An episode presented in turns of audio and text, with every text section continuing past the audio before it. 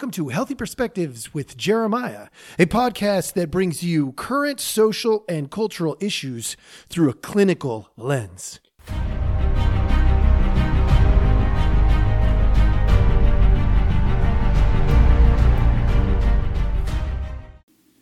Hello, hello, welcome back. Uh, there's a, a big influx of people listening lately, and I just want you to know I really appreciate that uh, as as we continue to develop this thing organically. I am just really excited that some of you are finding this to be helpful, useful, uh, maybe even a little entertaining at times. Uh, today, I got a good one for you. Something I've been I've been trying to figure out how to put this one together. I want to address free speech, but I want to do it from a clinical take. I've been wrestling with it for a while because what I didn't want to do is come in here and get all political up on you. Like, that's not the point. But at the same time, politics is a part of our culture, and I just can't ignore it. And so I think I've come up with a way that will help clarify a little bit of the issue and tie it to some of the clinical stuff, some of the psychology behind it. So I, I what I've done uh, is I have, uh, you know, I've, started with let's ask some questions because asking the right questions from a clinical lens is usually a great starting spot. What are the questions that I should be asking? And I started with the first thing Is free speech a clinical issue? Uh, yes. Now, how does it tie directly to the clinical stuff, autonomy. It ties directly to autonomy. Autonomy is an individual thing. It's done individually, not necessarily collectively, right? My autonomy is my autonomy until it interferes with your autonomy. All right. So, yes, the short answer it definitely is connected directly to the clinical world. I am not here to take away autonomy.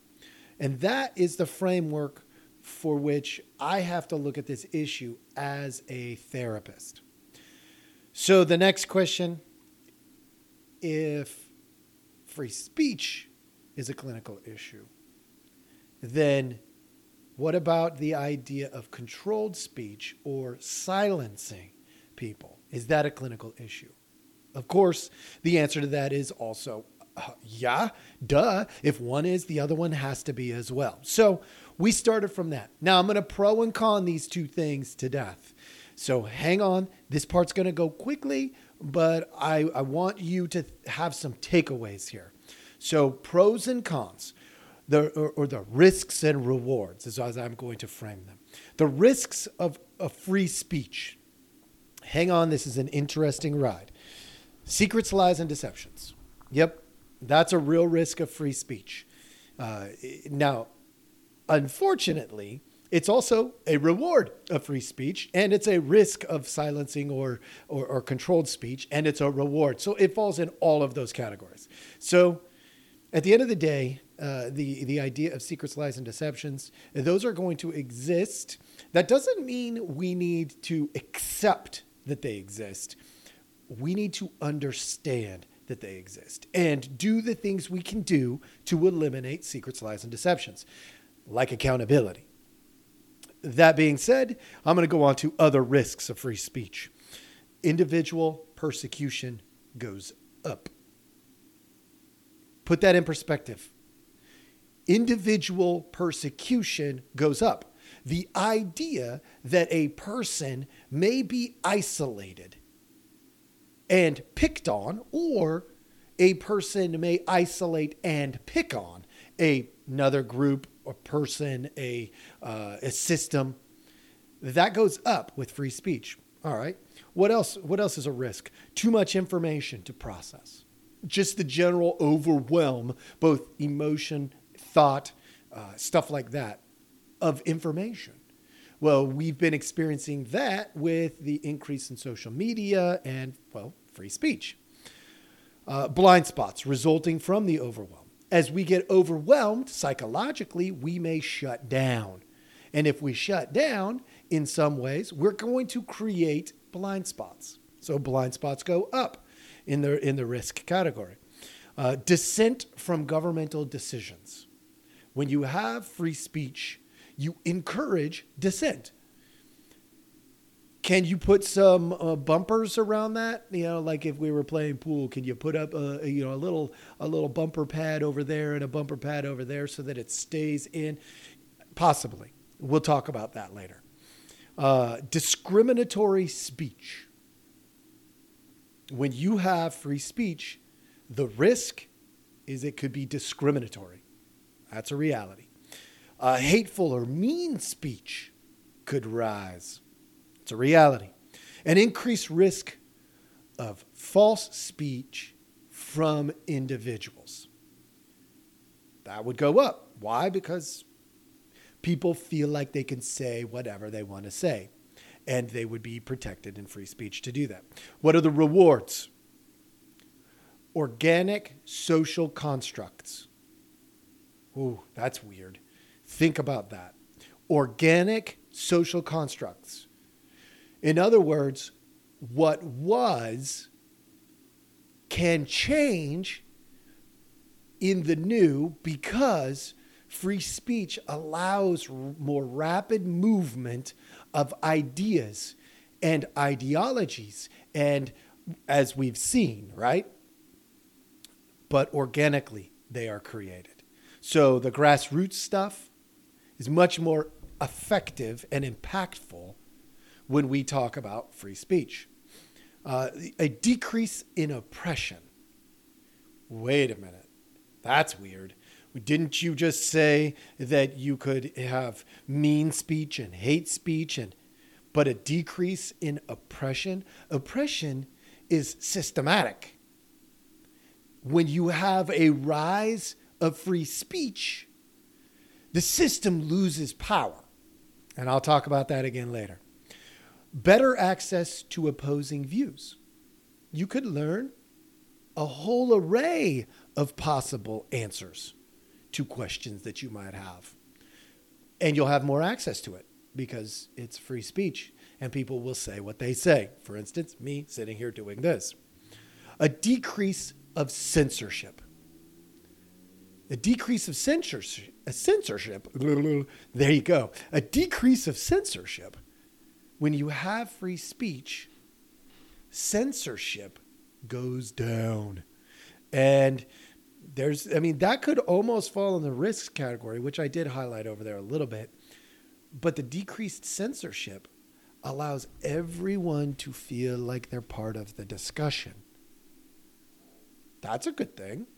That would be a, a, a benefit or a reward.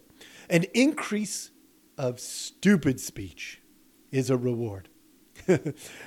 As people find social norms or push boundaries. Why would that be on the reward side? An increase of stupid speech allows us faster growth and development. That's a good thing. When we limit stupid speech too much, growth can be halted, stalled, ignored. That's not a good thing. People have more power to shape government. It's individual focus, not systemic focus. And then there's more systemic accountability. Why? Because Joe Schmo off the street can come on to a podcast or a radio or a TV show and they can lay out their opinion or facts or thoughts or feelings because they have free speech. Silencing or controlled speech. Let's do the risks there. Obviously, I talked about secrets, lies, deceptions. I'm not going into that again. It's on all the categories. Oppression is a risk. That's the prolonged mistreatment. Prolonged mistreatment, the risk of that goes up when systems have too much power. Because the system is not going to want to quickly respond. Uh, systemic persecution, not individual, but systemic. Somewhere in the background, there's a group, a small group oftentimes, or an individual, a dictator, let's say, who sets what is good and healthy and what is bad and wrong and unhealthy. Which means systemic persecution will go up. An increase of blind spots. Why? Because the system will try to cover up their mistakes. That's just a normal systemic thing.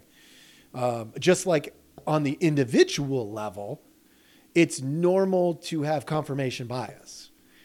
It, the same is true systemically. So blind spots will increase within the system.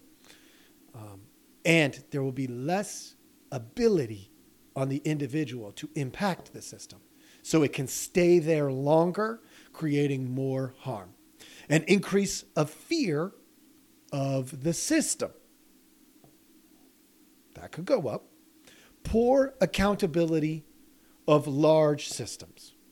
So that would be uh, something like we see this in like dictatorships and stuff when we when we look at them. Uh, the the government gives a contract to somebody who probably isn't the best bet for the contract, but they want to because they want to support somebody that they like that happens to be at that company. And so they create an exorbitant contract for an underachieving organization, and you get less quality of work, poor accountability. What are the rewards of this silencing or controlled speech? Established social constructs with communication. Those become known. The system will say, if we see anything like this, they will overreach, of course, um, just as individuals would, but they will overreach. And that set aside, the communication expectations are a little simpler to know because they build them into the constructs. All right. Uh, the uh, protection, uh, the, the idea that if I stay within the constructs, somebody will look after me. Now, if they look after me, that means they are getting somebody. So, in that way, on the individual level, there's more legal constructs built in to protect you from other individuals, but not from the system. A decrease in individual persecution from individual to individual or individual to small group, that would decrease potentially in some categories. Okay? A decrease in fear of individuals. Why? Because we're more concerned with what the system thinks than what the individuals think. So the fear of other individuals goes down. Greater perceived accountability of individuals, which I kind of hit that a second ago with the um, decrease of individual persecution and uh, protection. But the greater perceived accountability of individuals, that changes some stuff in terms of boldness of people in elite positions already. They will feel emboldened by it. Why? Because in the system, they know that somebody near them is going to look after them, and you end up with these, these very different dynamics. Okay? So, at, at, at Healthy Perspectives, we tend to scale things with healthy and unhealthy. Now, I've gone over this. You can go back and look at my scaling podcast from, I don't know, way back at this point. But healthy and unhealthy. So, if looked at objectively, this is me, you know, therapeutically dissecting this. Controlled speech tips toward the system, okay, the system perspective, and free speech tips toward the individual and that autonomy piece. Okay. The question then becomes do you think that the system can make life healthier or can the individuals within it make life healthier? And that is the ultimate question that I wanted to get to here. So, from a therapeutic point of view, I don't take away autonomy from an individual. Why? Because as therapists, we understand the individual psychology.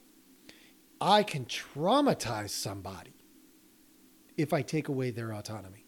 And I want to use that only as a last resort. It's not a first stop or a second stop or a third. It's a you're a danger to yourself or somebody else. Outside of that, you have autonomy. Now, how do we define danger? Life threatening. It's the only thing that comes into play. There has to be a life threatening or imminent harm, serious harm to an individual that is about to happen or just happened. then we can take away autonomy. Like think about that like the police will detain you. Well, as a therapist, I'm not going to I'm not going to detain you, but I could potentially, if I know you're harm to yourself, potential like suicidal ideation, homicidal ideation, and it's a real threat, I could call the police and they will detain you. And they will probably transport you to a hospital where you can get uh, evaluated. So, if the real question is do you think the system or the individuals are going to be able to do a better job of creating health? If that's the real question, then where do we draw limitations? If you have a system view, you say the system can do it better than the individuals can. You still have to look at the same dang things, the same stuff. If you think it's the individuals, you still have to look at the same things. So, what are some of those things? You have to look at hate speech. You have to. Whether you're a systems view or an individual view, you have to look at hate speech. Defamation fraud, threats. You have to look at pornography and sexual immorality. You have to look at addiction, gambling, drugs, sex, social media. You have to look at money, finances. These are things you have to look at no matter what side you lean on, saying, I think the system can do it better or I think the individual can do it better. You have to look at these things, these limitations that it will have. In the system's view, the hate speech could go on for centuries under a dictatorship. Now, you might fall onto the side where it's like, oh, it doesn't affect me. And so you think it's no big deal. So maybe you buy into what the system has told you. On the individual level, you have to deal with hate speech. One way or another, you've got to deal with these limitations to speech that are presented whether you are systems perspective or individual perspective. And then the question that I, I have next from a therapeutic lens who draws the limitations up? Is it the government? Is it private business? Is it the consumers? Who draws that? This is tough to wrestle with because we all see the flaws when it comes to speech. We see those things, those points of contention, those hurts, those people who, uh, I'll just anecdotally tell a story that came to me just now. Um, so if it doesn't come out perfect, that's okay. I'm not perfect.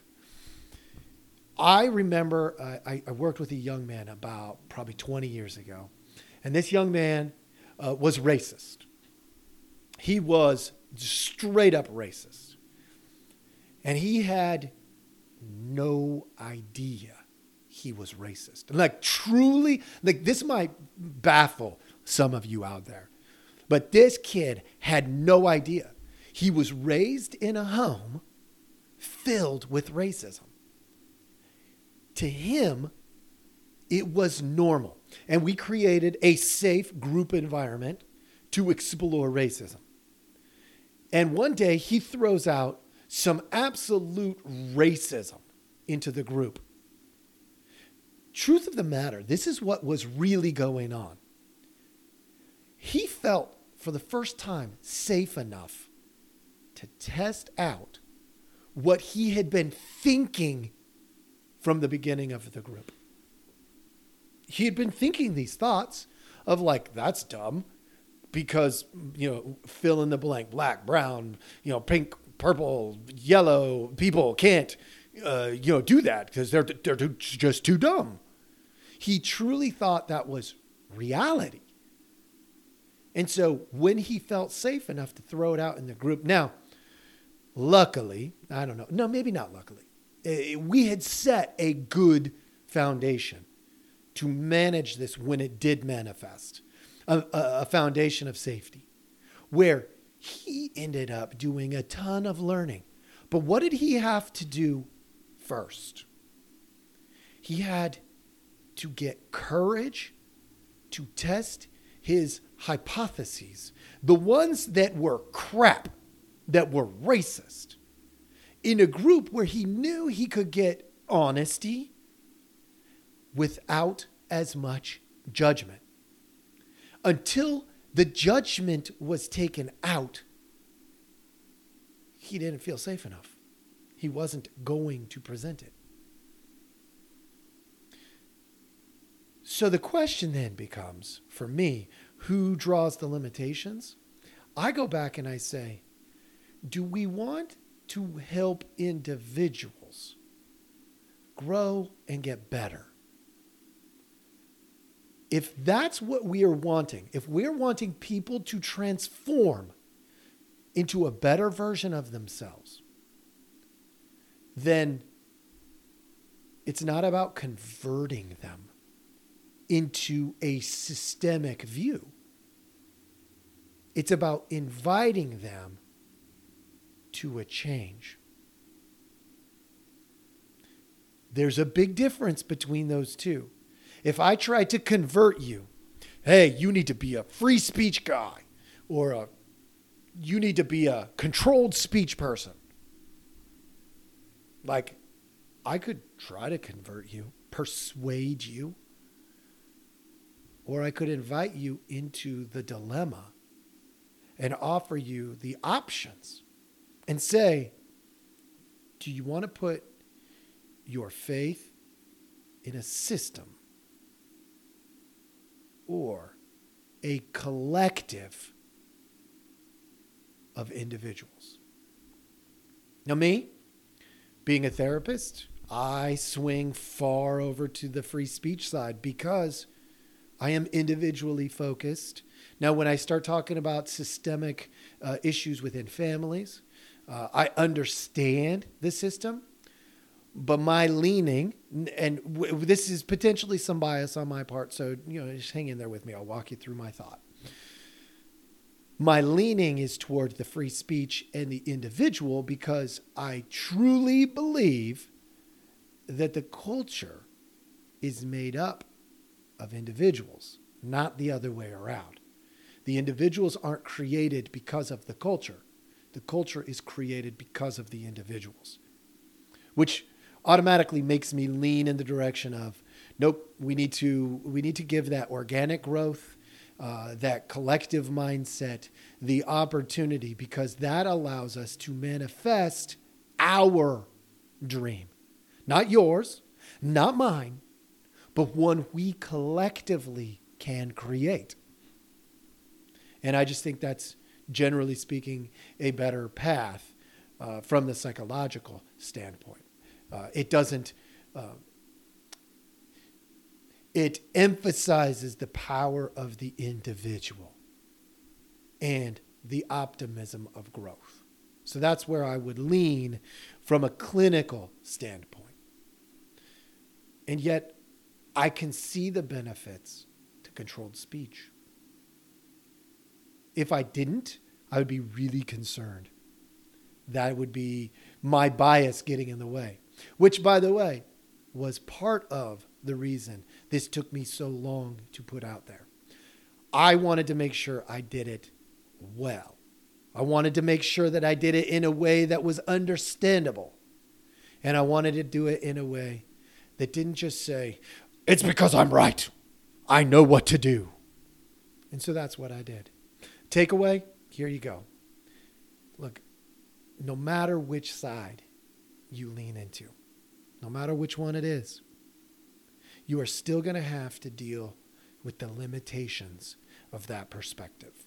The things like hate speech, defamation, fraud, threats, porn, addiction, money. So maybe we spend a little bit more time wrestling with those hard topics. No matter which side of the table we fall on with this speech thing. All right. Thank you so much for joining us. I hope that was helpful. Have a great day.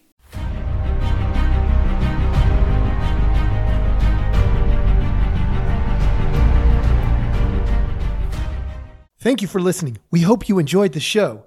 Take a look at the details of our podcast for links to our website and other helpful information.